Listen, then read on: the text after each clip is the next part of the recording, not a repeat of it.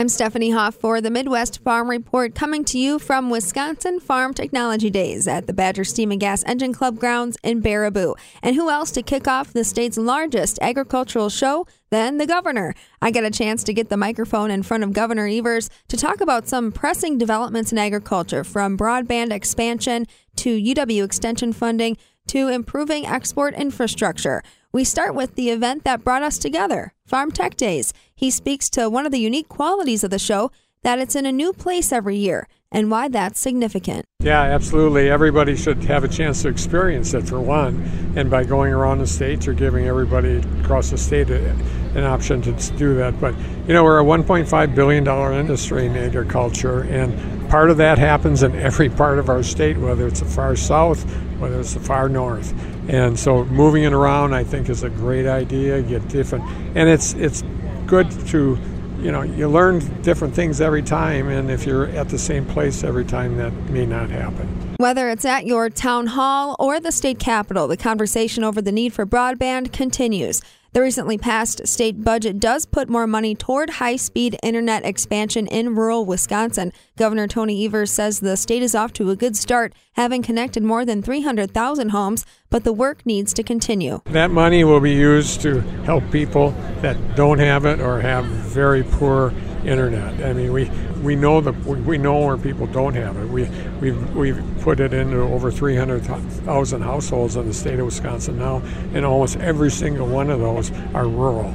And so we're going to continue that. We understand we're uh, we've got a lot more to go, but we have a good start, and I think with the federal money and the, and the, and the state money, we'll be able to get very, very close after, I'd say, another five or six years. He reminds us that it's not just a state effort. The governor explains that the federal government is also pitching in to expand affordable internet access in rural Wisconsin. The federal money, we, you know, there are requirements there that we have to obviously work through, but I feel confident that our folks at the Public Service Commission have, has done have done a great job with limited resources, bringing bringing broadband to over 350,000 people, uh, households in the state of Wisconsin, and we're going to continue to do that. I have to get one other thing is important for broadband. We also have to have affordable uh, broadband. That that is the key. And in order to do that, frankly, uh, the federal government, state government will need to uh, significantly subsidize the the, the, uh, putting the, putting it in the ground and bringing it to people's homes, and we just expect that. We we're doing that already in, in Vernon County. We were putting. Uh, uh, uh cable, the co-op there was putting cable in the ground that was going to cost in the neighborhood of seven thousand dollars per person or per household.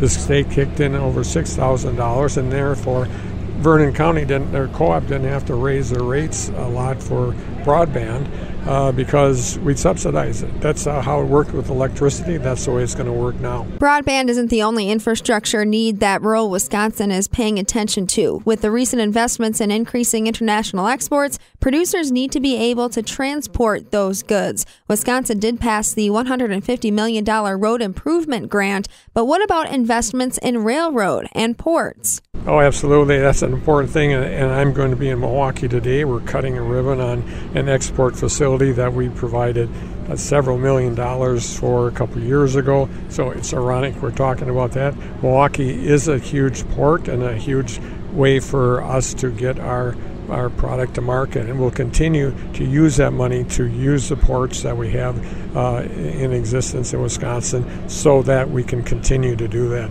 At one point in time, was uh, Milwaukee was the uh, sh- shipped the most wheat of any port in the United States of America, and we're, we're hoping to continue doing that with other greens also. And bringing it back to Wisconsin Farm Technology Days, it's a show with roots in agriculture education and UW Extension, areas that saw cuts in the recently passed state budget. Governor Tony Evers says he wants to see the legislature use existing money to reinvest in higher education. Money is there, it's the will to spend it in the legislature, and I will say it right out front, the, the Republicans in the legislature have made it an effort, has made a, a distinct effort this time around to to cut uh, University of Wisconsin, cut the technical college, which they've never done before in my recollection, and we had the money. We, we have several billion dollars in, in uh, uh, left over that we could use for extension for the technical colleges.